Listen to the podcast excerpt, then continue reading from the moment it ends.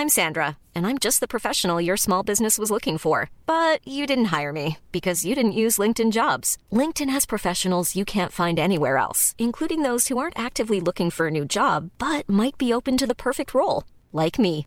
In a given month, over 70% of LinkedIn users don't visit other leading job sites. So if you're not looking on LinkedIn, you'll miss out on great candidates like Sandra. Start hiring professionals like a professional. Post your free job on linkedin.com/people today. Hej ja. Hej Esben.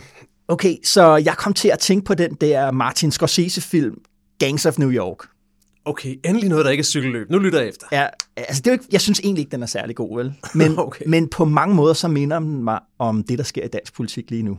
Forklar. Ja, altså, øh, filmen er jo øh, længere end, øh, end mine artikler er, men det, men, det, men det korte af det lange er, at historien handler om to øh, rivaliserende bander, der kæmper om territorium i New York lige i øh, starten af den amerikanske borgerkrig, der lige i 1860'erne, der i starten af 1860'erne. Det vil sige lidt før den amerikanske stat, sådan som vi kender den i dag, ligesom har sat sig selv og det vil sige sit voldsmonopol øh, igennem. Ikke? Uh-huh. Og i filmens slutscene, der mødes de to ba- bander. Øh, den ene er anført af Leonardo DiCaprio, og den anden er anført af Daniel Day-Lewis. De mødes til sådan et final showdown. Ja. Og lige mens de går i gang med kampen, så ruller den føderale her ind med deres kanoner og deres Gatling guns og skibene ude i øh, havnen ude foran New York øh, fyrer, fyrer deres kanoner af ind over byen. Ikke? Kampen mellem banderne den bliver overskygget af en meget større kamp mellem nord og syd, og som er det, der føder det moderne USA. Ikke?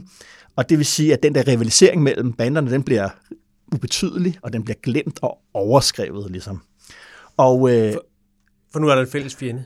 Ja, ja, og fordi det bare bliver rullet over, der er meget større historietog, der bare sådan kører ja, okay. hen, over, Okay. hen over det hele. Ikke?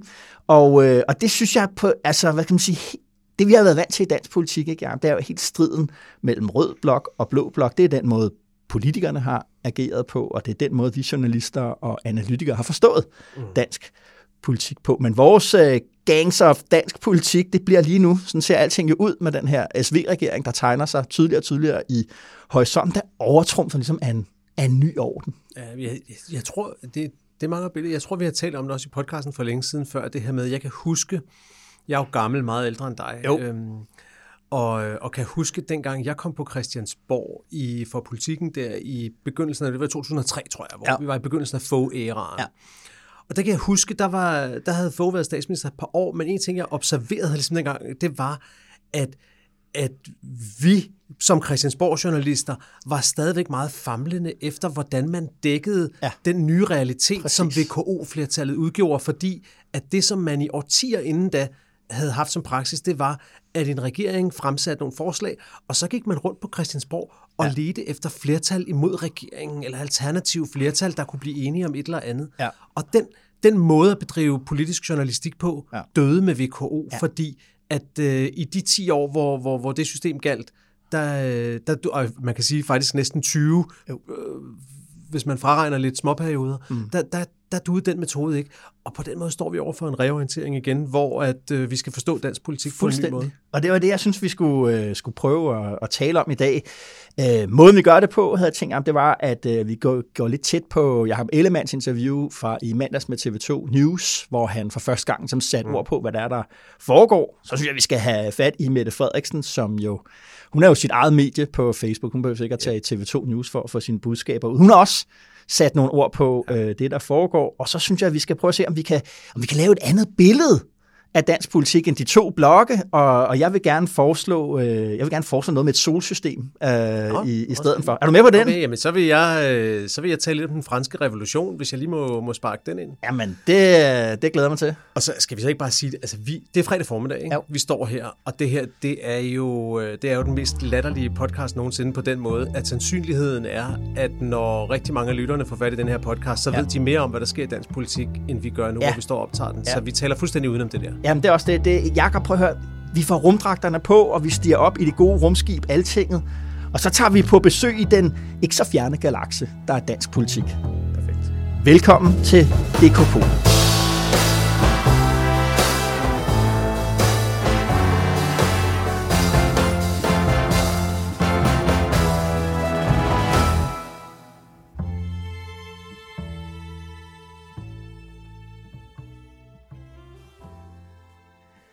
Jakob, fluen på væggen. Hvor vil du gerne have summet omkring i den her uge? Jeg bliver i dansk politik. Øh, jeg, jeg, vil gerne, jeg vil gerne op på, på Marienborg. Jeg havde egentlig tænkt, at jeg, jeg godt ville være der i det øjeblik, hvor Pia Olsen Dyr meddelte Mette Frederiksen, at, øh, at hun meldte sig ud af det her. Men, ja. men jeg, har egentlig, jeg har egentlig valgt noget andet. Jeg, jeg vil egentlig hellere være fluen på væggen der lidt senere, øh, den samme aften, tror jeg det er, da de begynder, eller eftermiddag, da de begynder forhandlinger på Marienborg med Socialdemokratiet, Venstre ja. og Moderaterne. Ja jeg vil godt have været flue på væggen. Jeg vil godt have set Lars Lykke i den situation, ikke? Ja. fordi sikke en rutsjebanetur for den mand. Ikke? Og så er han inde, så er han ude, og nu er han så inde igen. Vi ved, ja. ikke, øh, vi ved ikke nu, om han ender med at blive en del af den regering eller ej, men, men uanset om han gør eller ej, så er det nu åbenlyst, at med både konservativ og SF ude, mm. så er han en, en nødvendighed for den nye regering, ja. uanset om han sidder i den eller ej. Ja. Og det øh, det smil, det har skabt på hans øh, skæve mund, det vil jeg egentlig godt have set. Ja, bestemt. Bestemt. Og måske også lidt vide, hvordan de tænker om det over i, i Venstre, fordi ja. i lang tid øh, har man jo hørt, at en af hovedmotiverne for at gå ind i den der regering med, med ja. Mette Frederiksen, det var at få lukket Lars Lykke ja. ude og lukket ham ja. inde i sin folketingsgruppe. Nu er, han, altså, øh, nu er han ude igen. Altså, jeg har, jeg har synes, sagt to ting i hele det her regeringsforløb, som jeg har troet på. Det ene har været, at hvis det blev en bred regering, så måtte det blive en flertalsregering, fordi alt andet var for besværligt. Ja. Og det andet, jeg har sagt, det var, at jeg troede ikke til kund på, at Venstre og Moderaterne kommer i regering sammen. Og der kan man sige, som det står nu, så kan begge dele ikke blive sande. Nej. Så jeg har tabt vedmålet. Nu er spørgsmålet, om en af dem går hjem. Ja. Fordi hvis, hvis, øh, hvis det bliver en bred regering, så skal moderaterne være med. Mm. Så begge dele kan ikke blive sandt samtidig, og, øh, og det, det er jeg lidt spændt på at se, fordi der var jo nogle gode grunde til, at Ellemann jo havde det strategiske mål om ligesom at få isoleret Lars Præcis. Lykkes øh, nye Præcis. projekt, men det lader ikke til at lykkes, og det er selvfølgelig også en af grundene til, at hans pris for at gå med i det her ja. stiger og stiger ja. undervejs. Konservativ forlader det. Præcis. Lars Løkke skal være en del af det. Han skal virkelig have noget med ud af, af Marienborg, når han kommer og præsenterer sådan en ny regering. Og mm. det er selvfølgelig også en af grundene til, at SF ikke kunne, ikke kunne holde til det. Præcis. Mm. Spændende. Nå, hvor vil du gerne have flue på væggen? Ah, jeg vil gerne til Tyskland, Jakob. Ja. Øh, ned. Jeg vil gerne have siddet sammen med Olaf Scholz, den øh, tyske den tyske kansler der, der han får nyheden om. Han har selvfølgelig vidst, at den her politiaktion, øh, som man måske har læst om øh, i, i, i aviserne og på, rundt omkring på nettet, øh, man kan godt have siddet med ham der, når han siger, okay, nu, nu er det lykkedes, nu har de der mere end 3.000 betjente, var det, øh, involveret over hele øh, Tyskland, som har arresteret 23 efterhånden ja. øh, højre nationale personer, ja. der øh, efter anklagen skal simpelthen have planlagt et decideret statskup. Øh, den her gruppe de er en del af noget, der i Tyskland går under navnet Reichsbürger scene, ja. som er et netværk eller en bevægelse af folk, der ikke anerkender den tyske forbundsstat, men øh, fastholder, at det, det tyske rige, altså det fra 1871, da man samlede Tyskland, det stadig, det stadig gælder. Ja. ja. Jamen, det er vanvittigt. Jeg, øh, vi snakkede om det tidligere på ugen. Altså, fint nok at, at se Olaf Scholz' ansigt, når, øh, når, når han får den der besked. Jeg vil sige, hvis, hvis, hvis jeg skulle være flue på væggen et sted i, det der, i den der helt utrolig fascinerende, også lidt skræmmende historie, ja. så skulle det jo være i Frankfurt, hjemme hos øh, prins Heinrich den 13. af Reuss, ja. som jo åbenbart er, er nedstammer af sådan en 700 år gammel øh, adelsfamilie ja. Øh, med, et, øh, med et, lille, et lille landsted i det østlige Tyskland. Jo og som jo er en af nøglefigurerne i det her. Ja. altså, hans, hans ansigt, da, da politi banker på døren og siger, vil de være venlige at følge med, altså ja. fra en politiet, der repræsenterer en stat, som han jo, som du siger, ikke anerkender Præcis. og ikke mener eksisterer. Ja. Den er endeløst fascinerende, den her historie. Det er det, og, og, og selvfølgelig der er jo det der komiske skær øh, over det, og det virker sådan, ja. altså der kan godt være sådan lidt et karakter, sådan nogle, det er sådan nogle øh, hvad sige, rollespilsnazister, eller hvad man skulle mm. kalde dem, som har ligget og rodet med en total fantasiverden, hvor den tyske rige stadig findes, og hvor man kan lave et statskup og rent faktisk gennemføre.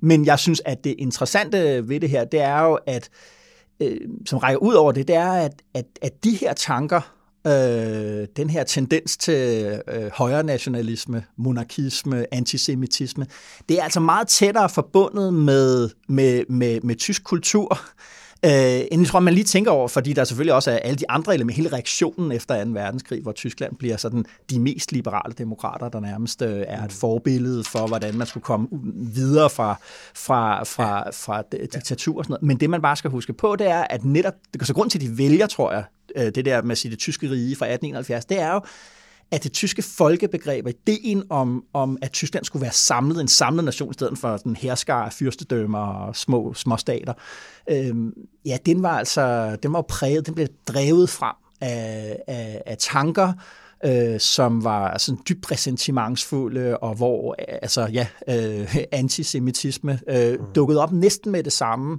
i, i sådan en ny form i folk. Man kender jo antisemitisme øh, så altid, står, øh, så at sige. Ikke? Men, men det her, den her tanke om på en eller anden måde, at der var noget i den tyske folk, man havde en folketankegang, som, som gik forud for statens, øh, Tysklands dannelse, som, som, som havde de her tanker om, øh, om at revitalisere det, det, det tyske folk gennem en kamp øh, imod det liberale demokrati.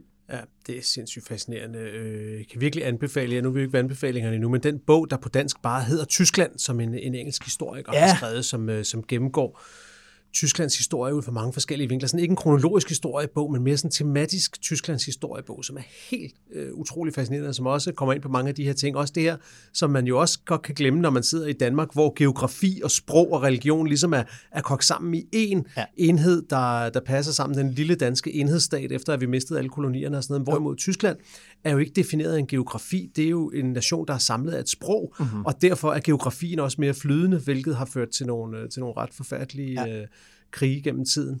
Og, og så var en ting til om det, så kan man jo godt, det kunne jeg se nogen på sociale medier har sagt, at det er sådan lidt latterligt det her, og ham der prins Heinrich ja, ja. er jo en latterlig figur, som jo. du siger, men jeg synes jo bare, at man er nødt til at huske, hvad der også skete i Washington 6. januar, ikke ja. også? At den største terrortrussel i USA, ifølge amerikanske efterretningstjenester, kommer fra højre radikale grupper, ja. og vi så 6. januar, at de faktisk ikke kun havde viljen, men også evnen til at gennemføre et kupforsøg i mm. hvert fald. Ja. Og derfor, øh, derfor er det selvfølgelig også noget, som de tyske efterretningstjenester øh, skal og gør tage helt alvorligt. Mm. DKPol er Altingets ugenlige podcast, der udkommer hver fredag. Brug den som del af din analyse af politik og samfund. Abonner på DKPol, hvor du hører dine andre podcasts.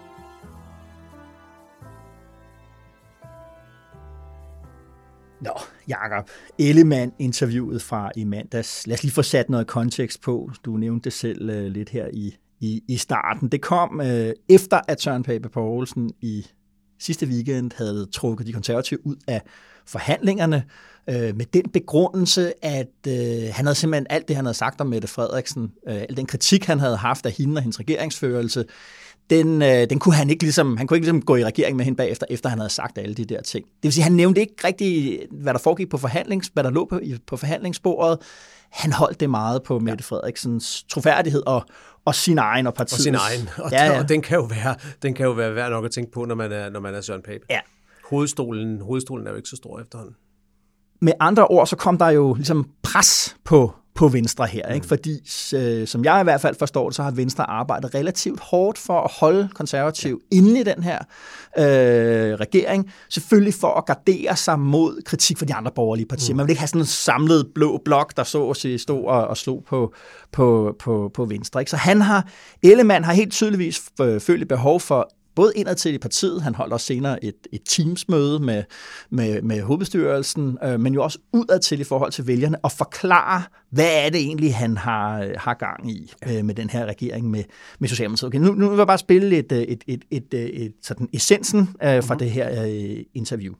Vi er jo vant til at se øh, dansk politik som, som rød og blå, og som jeg prøver at forklare, så, så er virkeligheden lidt mere øh, nuanceret nu. Og det betyder så også, at hvis vi skal læne os ud fra de blå og række over og, og tage Socialdemokraterne i hånden, jamen så er det jo også øh, et samarbejde mellem to hovedfjender i, i dansk politik traditionelt set. Vi betragter os jo som, som antitesen nærmest til Socialdemokratiet, fordi vi udspringer af forskellige værdisæt. Hvor man hos Socialdemokratiet øh, udspringer af, af værdien i fællesskabet, vi udspringer af værdien i individet. Det betyder ikke, at vi ikke bryder os om fællesskaber, vi synes bare, at det skal være frivillige. Men vi udspringer af forskellige politiske traditioner. Vi har en forskellig tilgang til verden. Og derfor så, så er det også noget ekstraordinært, hvis vi danner en regering sammen. Og derfor så skal der også mere på bordet, end hvad vi kunne opnå blot som Venstre. Ja, så går vi ud der. Mere end øh, man kunne have, have fået ud af, og, at hvis Blå Blok havde, havde taget regeringsmagten, Jacob. Øh, hvad er logikken her? Jo, men det er jo det, som du selv startede med at sige, ikke? det her med, at, at når man står alene om det forræderi, som det bliver set som i Blå Blok, og, ja. og gå sammen med, med Mette Frederiksen, så er, øh, så er øh, det nødt til at være så meget desto mere tydeligt, hvad det er, Præcis. han får ud af det. Han skal simpelthen have et meget stort, meget let genkendeligt trofæ, borgerligt trofæ. Måske ikke bare et øh, måske ikke bare et, øh, med ud fra de der forhandlinger, så alle øh, borgerlige ligesom kan se, okay, der var en, øh, en, en pointe med det. Ja. Ja. Men, men nu ved vi jo ingenting øh, om, hvad der egentlig foregår derinde, ja. men altså en af dem, der måske har været tættest på at vide lidt, er jo vores gode kollega på børsen, jo. Jesper Vass, som ja. havde en uh, rigtig god artikel i Torsdagsavisen, hvor det lader til, at han måske som en af de få journalister faktisk har, har formået at opstøve nogle af de papirer, der cirkulerer, og ved lidt om, hvad der er på bordet. Ja. Og der må man jo sige, fra det han skriver, så ligger der jo også nogle trofæer, hvis det er, hvis det er rigtigt, at øh, noget af det, der er på bordet i regeringsforhandlingerne, er at sænke selskabsskatten. Ja. Det er at øh, forhøje grænsen for, hvornår man skal betale topskat, sådan som færre danskere kommer til at betale det, og flere andre ting. Det er jo... Ja, og udbudsreformer, der skulle sigte på, ja. på sådan 25.000 øh, ekstra arbejdstimer, der, eller... ja, et, ja. et markant ambitiøst mål om at få flere hænder på arbejdsmarkedet, ja. og der må man jo bare sige, altså det jeg kommer til at tænke på, ikke, det er, at jeg glæder mig så meget til at se det regeringsgrundlag øh, for den her regering. For vi må gå ud fra, at denne her gang, når det er flere partier, at der kommer et meget tydeligt regeringsgrundlag. Ja. For den siddende regering var der jo ikke noget regeringsgrundlag, der var kun et forståelsespapir ja. med nogle støttepartier. Men ja. den her gang må vi formode, at der kommer et regeringsgrundlag. Et meget detaljeret. Og, ja. ja, meget detaljeret, og jeg glæder mig til at se det. Især, især den der, altså kan du huske sætningen i, øh, i øh, SSFR-regeringen? Der ja. var jo den der famøse sætning i deres regeringsgrundlag, ja. hvor der stod, regeringen viderefører VK-regeringens økonomiske politik i bredeste forstand. Ja det er jo det, der kommer til at stå i det nye regeringsgrundlag. Ja. Sætningen kommer selvfølgelig aldrig til at stå i noget papir igen. Nej. Men dybest set lyder det jo til, at det er det. Ja. Ja, ja. Jeg synes, og det, der det er, er et, et trofæ. Det, det vil jeg da sige. Er det ikke? Ja, ja, jo, det er et trofæ, og det er jo sådan, øh, ja, ja, helt klart. Men det er også et trofæ med modhager, som man kan sige ja. på den måde, fordi ja. hvad er det egentlig så, Venstres historie egentlig bliver? Hvis, hvis det bliver, som Ellemann siger her. Det er jo at sige, at vi kan kun lave få ægte borgerlige resultater sammen med Socialdemokratiet. Det gør det jo uendeligt meget sværere at forklare vælgerne. Men er det ikke også realitet? Øh, det er det måske. Øh, men jeg synes bare, hvis man så forestiller sig, at Jacob Ellemann stadigvæk, øh, som han jo også understreger i det her interview flere gange, at han jo gerne selv ville have været statsminister, og gerne ville have været statsminister for, for, for, de, for den borgerlige alliance, Jamen, altså, så har han jo her leveret argumentet for, hvorfor det ikke skal blive til noget, nemlig at øh, det kan han ikke levere med den borgerlige alliance. Han kun leverer det i, i, i sådan en meget tæt forhandling med Socialdemokratiet for bordenden. Mm. Og det, så hvis man kigger på det som en, ja, det er en fortælling, der dur i øjeblikket. På længere sigt, så, så har jeg svært ved at se en, en, en, en rigtig god platform øh, for, for Ellemann i, øh, i det her. Men det er jo klart, at man, man skal passe på med, hvor langt man fremskriver politik. Altså ja. nu fik Socialdemokratiet 27 procent af stemmerne ved det her valg. Der er jo ikke nogen af os, der ved, hvordan Nej. det parti står om 10 år eller om 15 år, men det er klart, for de år, vi lige kan, kan, kan overskue og se frem, der, der er der ikke noget, der tyder på, at Ellemann kan veksle det her til en statsministerpost. Det er sådan set enig med dig i, mm. men det er jo også en afvejning af, hvad er alternativet? Fordi jeg har egentlig længe tænkt, det har vi snakket også om, øh, før, længe før det her valg rigtig var på trapperne, det her med, jeg tror, du plejede at sige, Venstre har brug for flere nederlag for at komme tilbage, fordi at de skulle finde ud af, hvad der egentlig var vigtigt for dem. Og det afspejlede jo at hele den blå blok ja. hang fast i tænkningen fra VKO, det ja. her med en dybest set halvsocialdemokratisk velfærdspolitik ja. og en symbolladet udlændingepolitik, der gik ud på at prøve at smadre sammenholdet i mm. rød blok. Ikke? Og de to ting virkede ikke længere, og det var i et eller andet omfang næsten også det, man gik til valg på denne her gang, mm. måske bare kombineret med noget anti-Mette Frederiksen øh, magtfuldkommenhed. Ja. Ikke? Og man var jo nødt til at finde på noget nyt, så jeg har egentlig længe tænkt, at næste gang Venstre og Konservative kom til magten, så ville det være en ny konstellation, der rakte hen over midten, ja. uden at jeg helt kunne sætte fingrene på, hvordan. Jeg havde ikke troet, det ville gå så hurtigt, og at det ville blive i en Mette Frederiksen-regering. Mm. Det, det er klart overraskende, men jeg synes også, jeg synes også det, er, det er svært at se, hvad deres alternative strategi for ægte indflydelse skulle være. Helt, helt sikkert. Helt sikkert.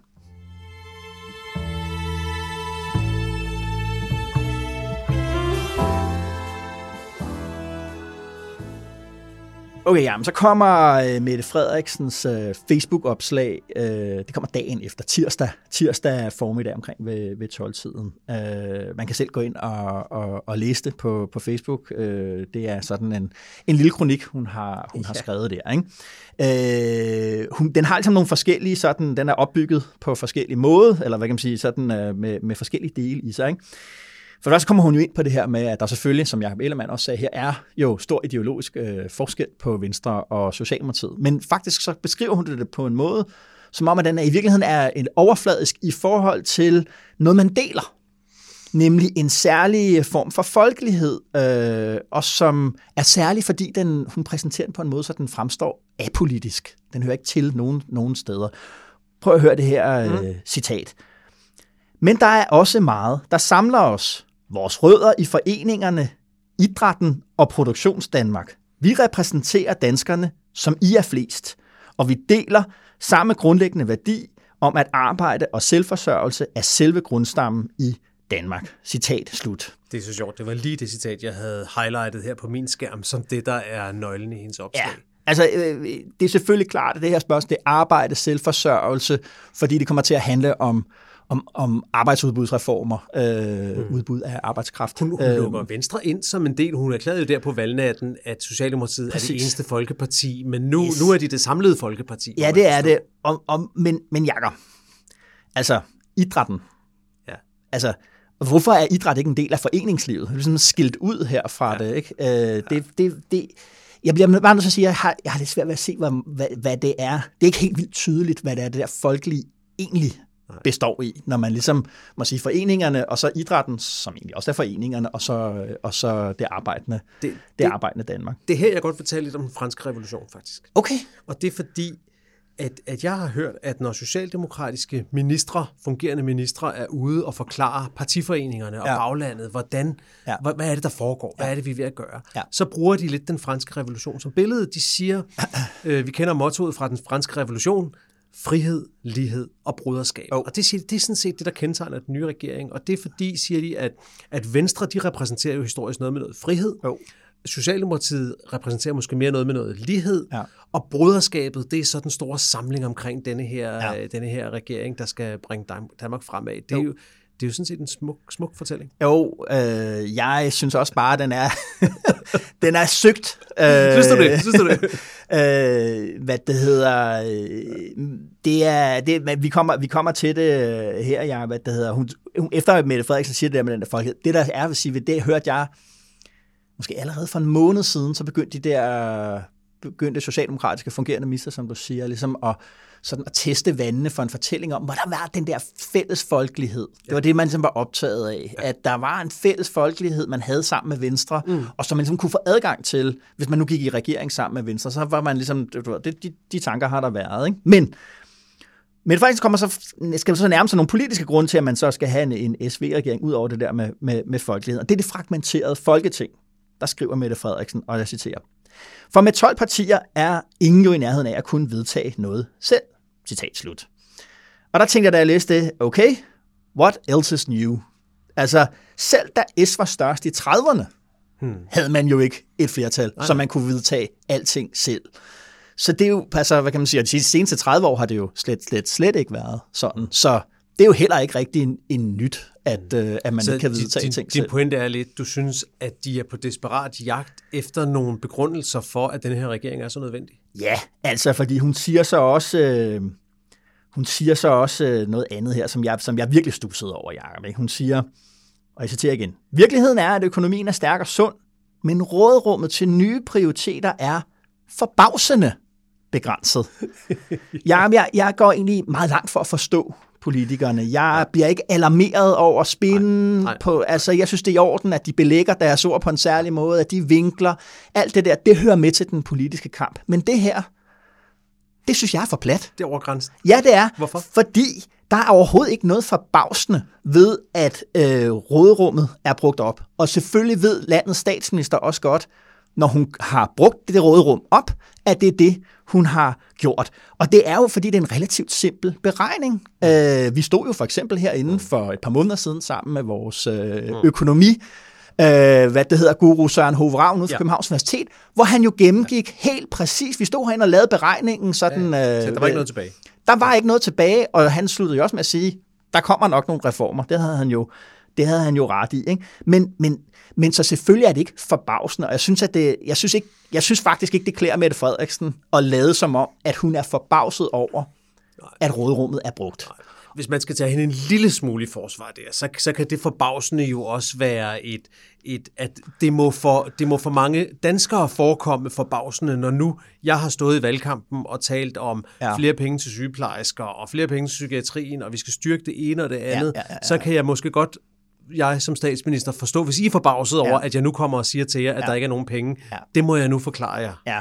Altså. Jo, jo, men stadigvæk. Det altså, der, er noget, der er jo noget ansvarsfraskrivelse i Klart, det. selvfølgelig er det. Øh, og, og, og jeg synes sådan, samlet set af hendes uh, Facebook-opslag, der tænker jeg, at den her SV-regering, hendes måde at snakke om det på, det er som et svar, der er på jagt efter et spørgsmål. Altså, hvad er, hvis, hvis, hvis, hvis det her er svaret, hvad var spørgsmålet så mm. egentlig? Mm. Øh, og, og Mette Frederiksen er en, hun er jo dygtig til fortællinger, og her er hun fortæller, der er på jagt efter en fortælling. Hun griber efter øh, alt muligt, og det kommer til at virke søgt, og det er derfor, jeg synes, det der med idrætten var så interessant, at idrætforeningerne der, det er sådan ligesom, nu, nu, nu, er, man, nu er man lidt desperat, så nu kommer man til at... Ellers været, du har jo ellers sådan set været, været stor, jeg vil ikke sige fan af, men du har været meget anerkendende over de sidste år, øh, i forhold til den historiefortælling, som Mette Frederiksen mm-hmm. og mhm. hendes hold bygget op. Altså ja. det er noget af det, som jeg kan huske, du har fremhævet mange gange, som du synes har været hendes styrke som politiker, at hun var i stand til, måske som den eneste i, i, i dansk politik ja. de senere år, at bygge en samlet fortælling ja. op, som hang sammen, og som også gjorde for eksempel, da coronakrisen ramte, så kunne hun straks putte den ind i hendes egen socialdemokratiske fortælling, ja. og gøre, det, gøre hendes kriseløsning til en logisk forlængelse af... Ja, Socialdemokratiet af Danmarks historien. Hun er, hun er en af de der store fortællere. Hun er ja. dygtig til, ligesom. Anders Fogh Rasmussen ja. var dygtig til at lave store fortællinger, men ligesom mm. Anders Fogh Rasmussen øh, som jo også der i, i, i midten af nålerne sådan løber tør for fortælling og begynder sådan, du ved, nogle af de mest bemærkelsesværdige ting, det var sådan noget med, at han lige pludselig skiftede hest omkring det grønne, for eksempel. Ikke? Han, der havde opfundet og givet Bjørn Lomborg et helt institut til at slå, slå klimadagsordenen ihjel med. Øh, og så jo noget andet, det var jo også, at han jo øh, på et vist tidspunkt, det kan folk slet ikke huske i dag, måske, men han på vild flugt øh, fra den der værdikamp, han selv havde indstiftet og startet, så siger han, han siger blandt andet i Anne-Sophie Kravs øh, biografi, øh, om ham der fra, fra 2005, tror jeg nok, det er. Jamen, det var noget, Brian, øh, det var Brian Mikkelsen havde fundet på, det der med den der værdikamp. Ikke? Altså, det er simpelthen, ja. altså, og vi er lidt ude, synes jeg, lidt i det samme her, med ja. det der med, at det forbavsende det, brugte råderum. Ikke? Og, og, og, og hvad betyder det så? Hvad betyder det for den øh, regering, hvis sammensætning og startdato, vi, øh, vi ja. ikke ved noget om nu, hvor vi står her, men hvis vi nu går ud fra, at vi får denne her regering, der i hvert fald har S og V som sin kerne, ja. og det her som sin socialdemokratiske historiefortælling. Hvad ja. betyder det for Mette, for Mette Frederiksen? Fordi en ting er, at du ved, at vi står og, og nærlæser og tyder jo. i kaffegrums på de enkelte formuleringer ja, ja. af Facebook-opslag, men, men er det også er det også et problem, der vil forplante sig i, i den bredere opfattelse af Socialdemokraterne, tror du? Øh, ja, altså det, ja, men fordi at, at øh, der er nogen, der sidder med, man talte ind i en frustration over reformerne, over, øh, over mange årtiers reformer, opbygget frustration. Den talte man ind i og udnyttede og brugte til at komme ind i, i, i statsminister, statsministeriet i 2019. Vi har jo selv indimellem talt om nogle af de der sådan, øh, berømte citater. Øh, vi talte om dem øh, sidste gang, hvordan Mette Frederiksen og sådan har talt om uligheden, der var galopperende.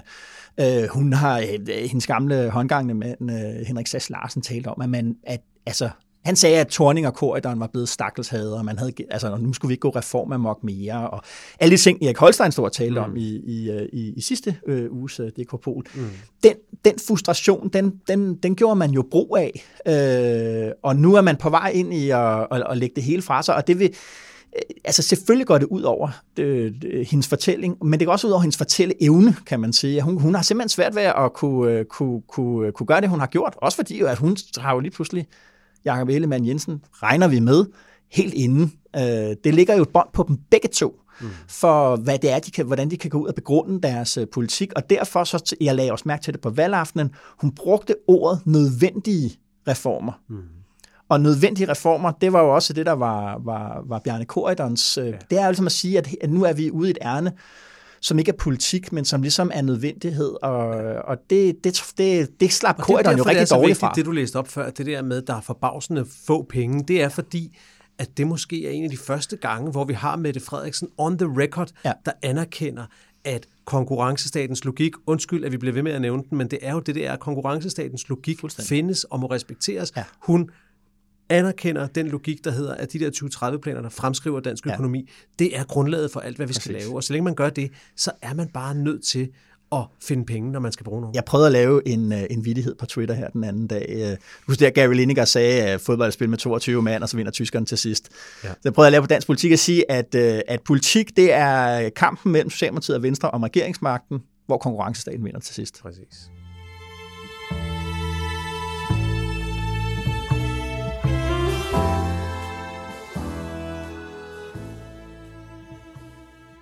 Alright, Jacob. Så lad os prøve ligesom at forstå, øh, hvad, hvordan skal vi forstå dansk politik, hvis vi skal forstå det som to blokke, som, øh, som står over for hinanden. To gangs, to bander, der står over for hinanden og kæmper mm. om det territorium, der er øh, dansk politik. Øh, det, jeg vil, det er det, jeg gerne vil have det der ind med det der solsystem. Altså, du har en sol, øh, inde i midten af systemet, der går vi i hvert fald, der ved vi, øh, det bliver nok S og V, så får vi lige at se, om der, som du sagde, om, om, om der kommer tredje, og måske et fjerde parti, de radikale, spørger jo også i, i, i kulissen der. Men der vil i hvert fald ligesom være den der kerne der.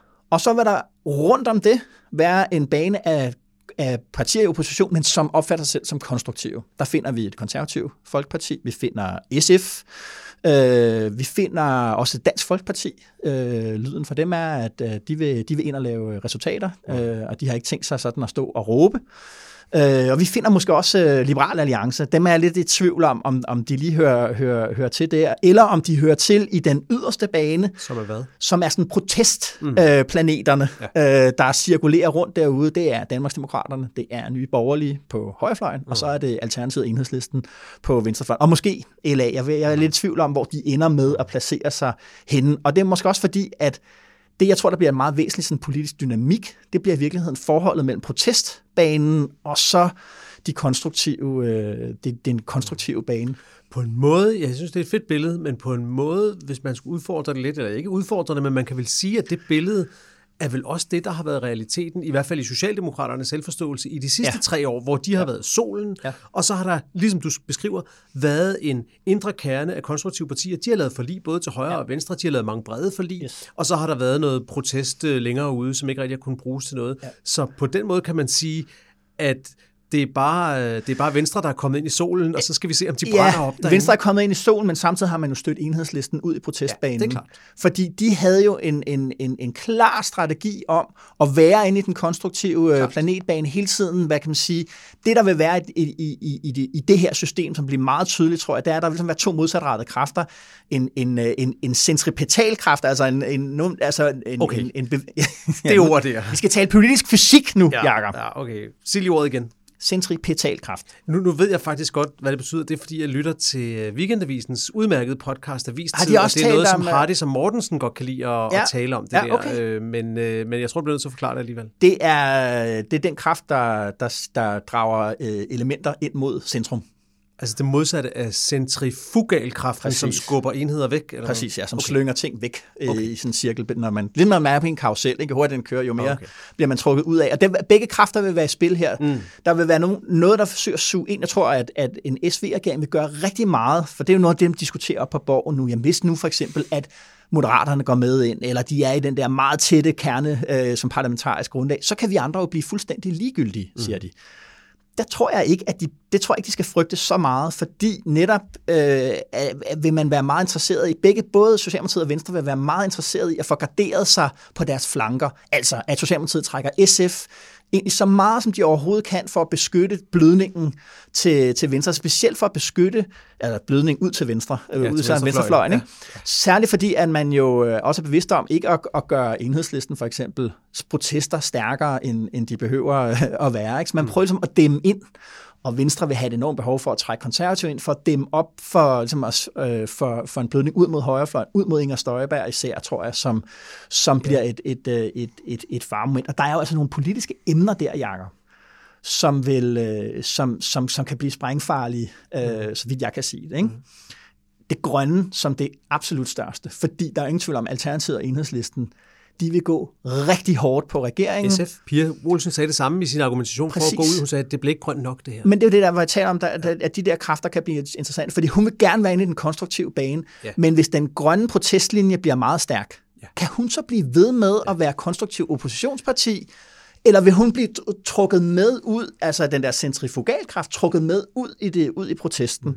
Og omvendt jo for, på, altså hvis igen på samme dagsorden, klimadagsorden, eller man går ind og laver en CO2-skat på landbrug, der kom en hæftig kritik af ham fra, fra, dansk, øh, fra Danmarksdemokraterne og nye borgerlige. Der vil Venstre rigtig gerne have, at de konservative kommer med ind i sådan en aftale. Det gør de også med i de øh, forlige aftaler, der går forud. Det er en god point, ikke? Ja. prøv at høre. Simon Emil Amnesbøl, vores gode ven, øh, ja. nys afgået folketingsmedlem, han skrev en interessant kommentar i Altinget denne her uge, hvor han gjorde lidt op med den der lidt håndlige tone, man tit kan finde på sociale medier om, at folk er bare ude efter ministerbilerne. Ja, ja. Hvor han skrev, ja, selvfølgelig, ja, selvfølgelig er de ude efter ministerbilerne, ja. fordi det er der indflydelsen er. Ja. Og han ligesom sagde, hold nu op med at tro, at det er fordi, de synes, det er sjovt at sidde på bagsædet af en stor BMW. Det er jo fordi, ja. de vil have magten, Magt. og det er et ja. legitimt mål i politik. Ja. Det synes jeg var ja. en rigtig god øh, kommentar. Det er, god det er helt okay ja. og godt at ville have en ministerbil. Ikke for bilens skyld, men for indflydelsens skyld. Selvfølgelig. Men, og, og der synes jeg i forhold til den der, øh, i forhold til, hvis vi ser det lidt mere kynisk, du har solsystemet, men hvis vi ja. nu ser det i den gamle bloktankegang, ja. hvis det så handler om at have indflydelsen, hvis det handler om, at Mette Frederiksen har blikket stift rettet mod at få ikke bare en, men måske også en periode mere i statsministeriet, mm. tegne sig ind i historien som en stor, lang siddende, hvad hedder sådan ja, noget, en, ja. en, en stor statsminister, der sidder i en rigtig, rigtig lang periode. Ja, ja, ja. handler om at blive magten. Ja. Hvad er det så, hun gør nu? Altså, fordi, hvor er blødningsrisikoen for hende? Den er ud til venstre. Udfordrer ja. det hende rigtigt? Det gør det måske faktisk mm. ikke rigtigt, for det er svært at se, hvor alternativet skal, skal dukke op henne. Ja. Og hvad sker der ude til højre? Det synes jeg er noget rigtig spændende at se i det her solsystem, du tegner mm. op der. Hvem bliver den store planet i det solsystem? Ja. Ellemann er med i regeringen. Hvem har vi så tilbage? Mm. Altså, Lars Løkke mm. bliver, som vi ser det lige nu i hvert fald, ja. en eller anden form for medspiller på den her Nøgle, regering. Måske kommer han med ja. i regeringen, måske ja. bliver han nøgle støtteparti. Så han vil nok ikke kunne iscenesætte sig selv som mm. det, jeg ellers havde set for mig som en stor joke, hvis det var sket, hvis han var blevet holdt helt ude, ja. at han var blevet den nye leder af Blå Opposition, ja, ja, ja. den nye borgerlige statsministerkandidat. Jo. Det kunne man godt have forestillet sig, men det er ikke der, det tegner nu. Han Nej. er væk. Ja. Søren Pape, kan han en gang til køre sig i stilling som den borgerlige statsministerkandidat til næste mm. valg? Svært at se lige nu. Meget kan ske. Inger Støjberg, svært at se. Ikke? Hun er jo sådan set det største parti, når vi går væk fra Moderaterne. Hun er ja, den, der sidder ja. på det største mandattal i Blå ja. Blok. Og så er der Morten Messerschmidt. Ham skal vi lige hjem fra byretten først. Og Pernille Vermund, der bliver mere og mere skinger. Du ved, jo. hvor er hvor er truslerne mod det ja. her solsystem, ja. du tegner op? Øh, ja, men jeg tror, altså truslerne i sådan et, et system er, bare, er, er, jo, er jo i virkeligheden, at kernen bløder. Om det så ja. bløder til en eller til flere. Men det er jo til sidst, at, at, at, at altså for sådan et solsystem kan fungere, så det er jo, der er, det er jo, det er jo tyngdekraft, ja. der styrer det. Og hvis tyngdekraften forsvinder, øh, begynder at sive ud. Altså, øh, og det behøver ikke at blive til en ny enhed. Det kan bare være til flere, der vokser af alle 12 partier, øh, så at sige, at der vil være flere ja. af de partier, der vil, der vil vokse. Der er et andet emne, som jeg, som jeg tror kan blive rigtig sprængfarligt her. Ikke? Det er pension. Mm. Der er en, hvis man skal tale om en folkelig bevægelse i Danmark, så er det protesten mod den stigende øh, pensionsalder. Ja. Jeg var ude og holde et, et, et, et oplæg i, i, i FH mm-hmm. øh, mhm. for et par uger siden. Ja. Øh, de var jo samlet der, alle, alle de der forskellige øh, grupper der, de ville gerne høre lidt om, hvad der skete til, til de her forhandlinger her, hvad de ja. skulle regne med i fremtiden. Og så kom vi jo til at tale på et tidspunkt om pension. Og der sad der altså de sad der 120 mand, tror jeg nok det var, fra alle mulige forskellige fagforeninger. De er voldsomt uenige om mange ting i virkeligheden. Ikke? Men noget af det, de er enige om, det er den der, det er det, de kan mærke ud i deres bagland. Det er den der usikkerhed og frygt ved stigende pensionsalder. Skulle være på arbejdsmarkedet til de over 70. Folk nikkede, som om de var til en heavy-koncert i 90'erne. Det var headbanging, Jakob. Altså, det er noget, der virkelig rører sig. Og det er jo, det er jo et blødt, blødt, blødt punkt for Socialdemokratiet, hvis øh, Peter Dragsted, og jeg lurer mig, om han ikke allerede går og ligger de planer. Det er her, han kan føre en front på det der spørgsmål ja. om arbejdsmarkedsreformer, øh, ikke? Og presse på der. DF'erne, de vil også gerne ind. De prøvede allerede under valgkampen at komme ind i det. Ja. Inger Støjberg, altså hun er jo ikke Inger Støjberg for ingenting. Hun vil også kunne bruge den der dagsorden mm. rigtig meget. Det er noget folk det er en politisk følelse, folk virkelig har, som kan mobilisere dem.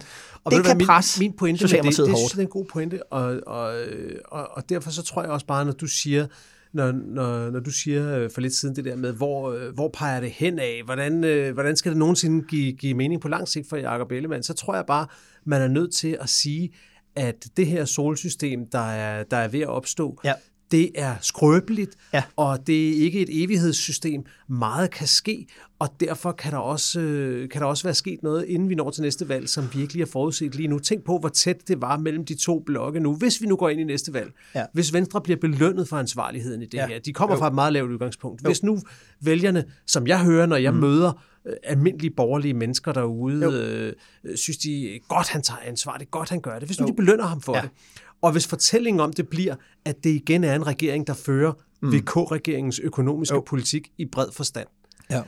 så skal der ikke flyttes ret mange mandater over på den det vi i gamle dage kaldte blå jo. blok, mm. til at der bliver i hvert fald et vindue, ja. et window of opportunity for Jacob Ellemann ja. til at løbe med det hele ja. efter næste valg. Ja. Det, man kan ikke udelukke det. Og du har fat i noget, fordi nu har vi ligesom talt om, øh, om rum og kræfter, og, sådan noget, mm. og der er jo et andet, et andet øh, element for fysikken, vi skal have med lidt tid. Og, og jeg har det sådan, at altså, tiden kommer ikke til at arbejde for en SV-regering. Mm. Så snart de har underskrevet papirerne og trådt sammen som regering, så vil der være et eller andet sted, i et eller andet lokale, et eller andet sted inde på Christiansborg, vil der være et eller andet timeglas, der bliver vendt på den her, øh, på den her regering, og sandet vil løbe ud. Øh, og jo tættere vi kommer på et valg, jo stærkere vil partiegoismen og rivaliseringen Præcis. mellem partierne øh, sætte sig igennem. Ikke? Og der, der vil jeg gerne sådan, det, du ved, tænke det der, nu har vi taget op i den der rumraket der, ikke? Altså, folk siger tit, at øh, man har hørt astrono, øh, astronauter sige, du ved, så ser, de, så ser de jorden langt væk fra, og så ser de som, jamen vi bor jo bare i den der grønne, blå klode, mm. ude i et sort ingenting, og vi er jo meget mere til fælles, end det, der deler os. Ikke? Jo længere du er fra, fra, fra, fra jorden, jo mere, jo mere er menneskeheden en menneskehed, og det er jo fordi, alle stridighederne, de kommer først, når man, når man kommer ned i, ja ned i det, og det tror jeg også vil, vil, vil gælde for SVI-regeringen.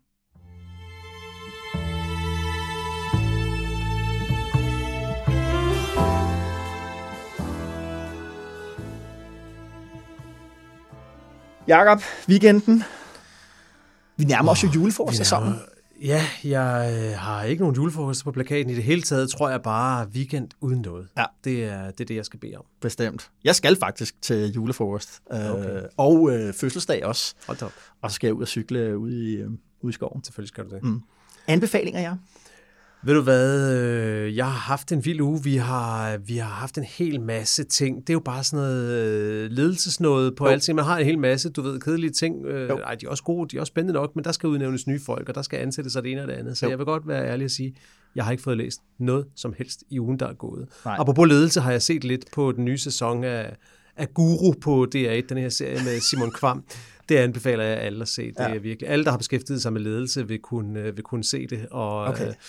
Og med, med meget krumme tær kunne genkende en lille smule af sig selv i noget af det, der foregår der. Wow.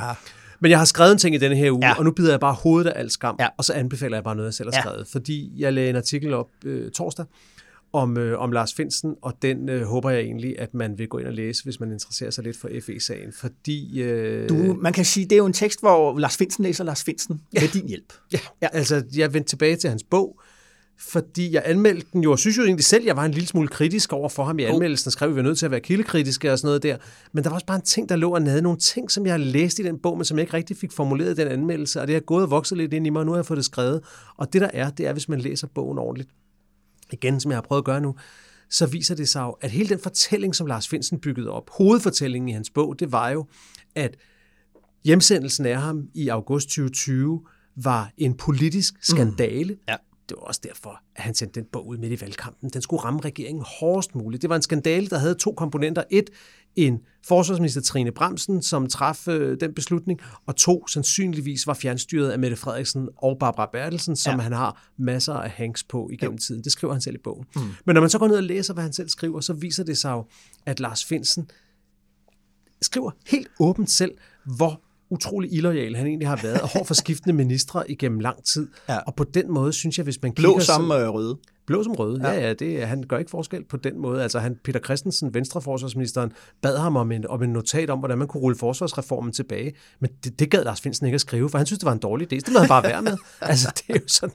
Og der, der er flere andre eksempler. Ja øh, da, da Trine Bremsen siger til ham, nu er det altså på tide, du skal skifte job. Ikke hjemsendes, men skifte job, sandsynligvis til, til et udmærket job som politidirektør op i Nordsjælland. Ja. Der går han direkte ud i FE og informerer alle sine tillidsfolk og får ligesom sat i værk, at de næste dag skriver et klagebrev til ministeren og advarer meget mod at flytte Lars Finsen. Altså han, han anstifter et oprør i FE mod ministeren, ikke også? Ja. Det alene er jo grund nok til, at enhver minister må tænke, holy moly, det der, Ja. Det er farligt. Ja. En minister skal jo kunne stole på sin efterretningschef. Ja. Og det er bare med til, synes jeg, at nuancere fortællingen om, om der er begået en kæmpe uret mod Lars Finsen. Og jeg skynder mig at sige, det handler slet ikke om straffesagen og alt det der. Nej. Var det rigtigt at sætte ham under total øh, overvågning? Er det en rigtig beslutning at føre en retssag mod ham? Alt det der. Ja.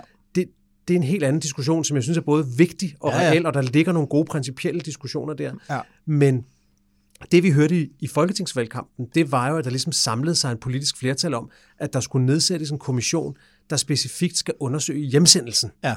Og der er min pointe med analysen, at hvis man gør det, og tror, at man dermed gør det farligt for Mette Frederiksen mm-hmm. og, og den, den gamle regering, så tager man fejl. Man gør det nemt for dem, fordi at de kunne sagtens hjemsende Lars Finsen. Det var der Eller, masser af gode Og man kan vel også sige, ligesom, at, at, hvis, at, at man måske ikke skal lede efter svaret på FE-sagen, i hjemsendelsen. Mm. Der er nogle andre steder, FE-sagen er en, er en, er en ægte sag. Ja, det er hele taget vigtigt at huske, at det er to sager. Der ja. er det der med hjemsendelsen, ja. og den kritik, der var af FE, som så blev undersøgt og afvist ja. af en kommission, der allerede har været der. Ja. Og så er der straffesagen, som handler om, om nogen har lægget hemmeligheder. Det er ja. to forskellige ting. Sådan.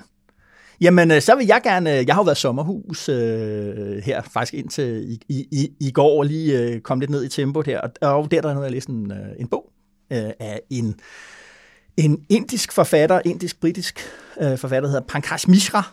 Og den hedder... Nu jeg skulle have dit liv, altså. Du har simpelthen ligget i et sommerhus og læst en ja. indisk-britisk forfatter. Ja, der hedder, det, bogen hedder The Age of Anger, og den handler om, hvor al vreden i Vesten, uden for Vesten, og den vrede, der er rettet imod Vesten, hvor kommer, hvor kommer den egentlig fra? Okay. Og hans originale svar er i virkeligheden, at, at vi skal tilbage til netop noget, det vi talte om før. Øh, modreaktionerne, på oplysningstid og kapitalisme og industrialisering, især i, øh, i, øh, i Tyskland øh, okay. i, i, i det 19. århundrede, hvor de vrede unge mænds øh, politiske filosofi bliver, bliver, bliver formuleret af en, af, en, af en lang række større og mindre ånder i, øh, i, i, i Tyskland. Øh, og den synes jeg bare er, er rigtig, rigtig god. Øh, Hvad sagde du, den hed? Den hedder The Age of Anger. The Age of Anger, ja. okay. Øh, og den er selvfølgelig også, den er, der er jo også sådan et, et element, tror jeg, sådan noget postkolonialisme. Øh, mm. Det er altså ikke noget, jeg har læst øh, meget af. Men det er, det er ret raffineret, hvor han ligesom prøver at forklare noget af den modstand, man finder i Mellemøsten, den modstand, man finder i, i Asien, i Rusland ja. mod Vesten. Hvad er det, den handler om, og hvordan kan vi genkende det? Og det, vi, okay. vi kan genkende det som en del af, af, af, den, af den vestlige kulturkamp selv. Og der synes jeg bare, er, er, også plus at man får nogle citater fra filosofer, man eventuelt uh, kender, hvor man tænker, hold da op, sagde de virkelig det? Og det, okay. det gjorde de virkelig. Den er meget anbefalesværdig bog. Den, jeg synes, den er, det første kapitel er en lille smule hårdt at komme igennem. Men, men derefter, så synes jeg faktisk, at det er sådan en, en dramatisk fortælling om, om den europæiske kulturkamp. Øh, inden vi slutter, så skal jeg lige... Øh, nu, nu siger du, at det var lidt hårdt at komme igennem, ikke? så skal jeg lige fortælle dig noget morsomt. Jo. Øh, kan, du huske, kan du huske, at du for, for lang tid siden anbefalede en bog af en af dine, et af dine store idoler, hende der hedder Helen Thompson? Ja. Du anbefalede en, ja, en bog, hun har skrevet. Disorder, ja. lige præcis. Ja. Jeg er med i sådan en lille, meget nørdet bogklub, hvor vi, øh, hvor vi kun læser øh, faglitteratur. Jo. Øh, ikke at vi ikke holder os skønlitteratur, men det er altså ikke det, vi gør i den bog. Nej, nej. Faglitteratur, så mødes man, og så snakker man lidt om det. Jo. Og, øh, og der kom jeg til at, at bringe din anbefaling videre og anbefale, at vi skulle læse Disorder. Og her, her snakker vi altså om mennesker, der er vant ja. til at læse rimelig høje likstal. Ja, ja. Men der, der blev stønnet over den bog. De Er det synes rigtigt? simpelthen, at den var, og som, som en utrolig utrolig højt uddannet øh, medlem af bogklubben Jo. øh, sagde, øh, jeg, jeg tror, jeg forstod 60 procent om det med klima og energi, sagde han. Der blev jeg sådan lidt. Ja. ja, ja, okay, ja. Men hun skriver Så også enormt lidt kompakt. så siger jeg bare, så, så, Ja. så er vi fra et højt niveau. Ja, nå, ja, ja, men det er også bare fordi, at du ved, det første, det første, øh, det, det er jo det er indledningen, som bare er, sådan, den, der kan man mærke, nu har han virkelig skruet op for alting, nu skal vi ligesom have hamret den her pointe fast, samtidig okay. med, at han skal vise, at han også er, og hvad han jo unægtelig er, en, en meget øh, højdragende intellektuel. Ikke? Men kommer man videre af det, så får man en dramatisk fortælling om europæisk øh, kulturkamp og kulturkamp i USA, og, og, og jeg tror, synes jeg, en dybere forståelse for, de, øh, hvad skal man sige, de, den, den, det reservoir af vrede, der findes øh, øh, hjemme og ude. Øh, Det er jo et af tidens aller, aller, aller vigtigste tema. Altså, jeg, jeg giver den en chance, Ja, den men en jeg, chance. venter, jeg venter med den til bogklubben. Præcis. Jakob, tror du, at vi har en regering næste gang, vi laver en podcast næste fredag? Ja, det tror jeg, og jeg vil også sige, det håber jeg. Men altså, det er jo bare helt banalt. Nu har vi det sådan, nu, nu må julefreden godt snart sænke, sænke sig. Ikke? Også der har været behov for, at det her skulle tage noget tid, Ja. fordi det er en ny måde at tænke på. Det er et nyt solsystem. Jo. Så det kunne ikke laves på en uge. Det ville ikke have virket. Så ville modstanden være blevet meget større. Det er sådan lidt, det, på Ja. den måde tid, jo, som du siger, Ja. ja. en utrolig vigtig faktor. Altså, altså, det var meget underligt den første måned, at de der, det var jo ikke forhandlinger. Nej. Det var bare Mette Frederiksen, der holdt nogle forskellige møder og seminarer og sådan noget, og de andre accepterede det, men jeg tror, ja. det havde den logik for sig, at der ja. skulle gå noget tid. Ja. Nu synes jeg, tiden er gået. Nu tror jeg, at Danmark er klar. Jeg er i hvert fald klar. Lad os nu få det overstået. Vi får se, men øh, Jacob, tak for, for den her gang. Ja, selv tak. Og selvfølgelig, og som altid, tak til dig derude med DK Pol i, i ørerne. Anbefal os til dine venner og bekendte, som øh, endnu ikke hører DK Pol. Mit navn er Esben Schøring, og udover at være politisk redaktør her på Alting, så ønsker jeg dig og dine en god og vintersmuk weekend og god vind.